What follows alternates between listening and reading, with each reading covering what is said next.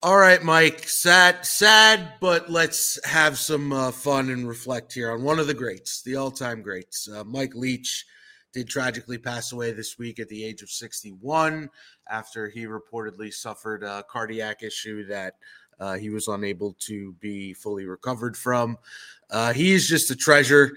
You saw the outpouring online and on TV this week about you know what he meant to so many prominent figures in the world of not just college football but sports in general. So for our Hall of Fame audio clip of the day, I pulled what I think is one of his most memorable uh, speeches. Uh, just play a quick snippet of it here about who would win if the actual Pac 12 mascots came to life and got into a battle royale. What kind of mythical powers does the Sun Devil have? We got to consider that. I'm going to say the Wildcat's out. Uh, the Trojan is he? Does he have a horse or is he on foot? Does he have a bow and arrow or just his sword? The Bruin definitely formidable. Another bear up there at Cal. Uh, the tree, I imagine that tree's going to get chopped down. So there's Coach Leach in full regalia, full form, breaking down an actual WWE style Royal Rumble between if the Pac 12 mascots came to life. Man, he made the game so much fun. He really, really did. Uh, and it, has been tremendous to see the outpouring of love and support uh, over the last 24 hours, really uh, 72 hours since he was stricken on Sunday morning. Um, just a really funny guy. You could tell he didn't take himself too seriously. And that that's one of the things that kind of annoys me about the coaches and the athletes that we cover sometimes is they just take themselves way too seriously at times. That was never a problem with Mike Leach. And I think one of the the kind of sad um, aspects to his passing is that we're not going to be able to be entertained by Mike Leach anymore. I think he's someone who would have had a terrific career in broadcasting mm. after he retired from coaching. And I don't know if if Leach would have ever like really fully retired from coaching. Like he he might have done a Joe Paterno, Bear Bryant type thing, just coach until he can't coach anymore, and then that's it. Um, Leach, I think, would have been phenomenal in a studio role um, on on a college football broadcast. Not sure about a game analyst, but I think in a studio role where he can be random and funny and a little bit off the cuff. I I, I think he would have been absolutely terrific. And um, I'm sad that we're not going to get to see that because, like I said, he's someone who made the game a lot of fun. He uh, represents everything that his moniker uh, personified in terms of being the pirate. He was different. he was out at sea. He was swashbuckling. He was in your face and loud and brash, but he did it in a way that was fun and you just you never knew what you were going to get. It was a role. It was a Forrest Gump type.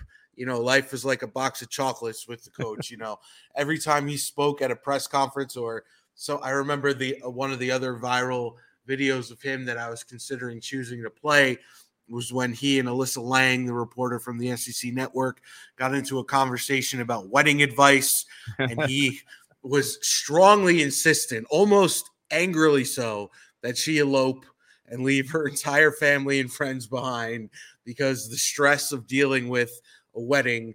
And he was preparing weddings for either his children or his niece and nephews and the hassle of it was simply not worth it. And this was all on live tv this was right. just after they they played a game she goes up to him asks him a question and then that happens. It's very uh bill walton-esque the way that he yeah that that is a very good that's a very good shout. Very very good shout. There are a lot of bill walton overtones. The difference is i think bill walton does it just to be out there and outrageous and silly. I think Leach, there was actually some purpose behind it, and and um, I don't want to say he's more intelligent than Bill Walton, but I just think maybe he was a little more cerebral about some of the things he was saying. I saw a clip of him yesterday. Uh, I think it was him and Marty Smith of ESPN, yep. and they were talking about coffee and and how he drinks his coffee. And basically, Leach said, "Well, coffee tastes terrible to begin with, so you're you're just trying to get it over with as soon as possible. You know, it doesn't matter if you put cream or sugar in there; it's still going to be awful no matter what." Like, yeah, you know what? That that's that's true. you know that that's good. That's good common sense uh, commentary about coffee. So um, he's going to be missed. Just a, a really really fun personality. Not without his faults, not without controversy. You know the whole departure from Texas Tech was what that was a major story. That was yep. a major major story. Um, you know, especially down here in the southeast when, when that all went down with with Leach and um, uh, Craig James and, and, that whole thing. That was a big, big story in this part of the country. Um, and, um, you know, unfortunately, it's going to be, I think, a significant part of his legacy. But I'm just sad we're not going to get him in broadcasting. There are certain personalities we work with and we cover, Chris, where we think, wow, he, he would be so, so gifted in the broadcast booth. And uh, quite frankly, I'm not sure Tom Brady is one of them, even though Fox is throwing a lot of money at him. But I look at guys like Mike Leach, Nick Saban, um, Dan Mullen. I think you're starting to see it a little bit.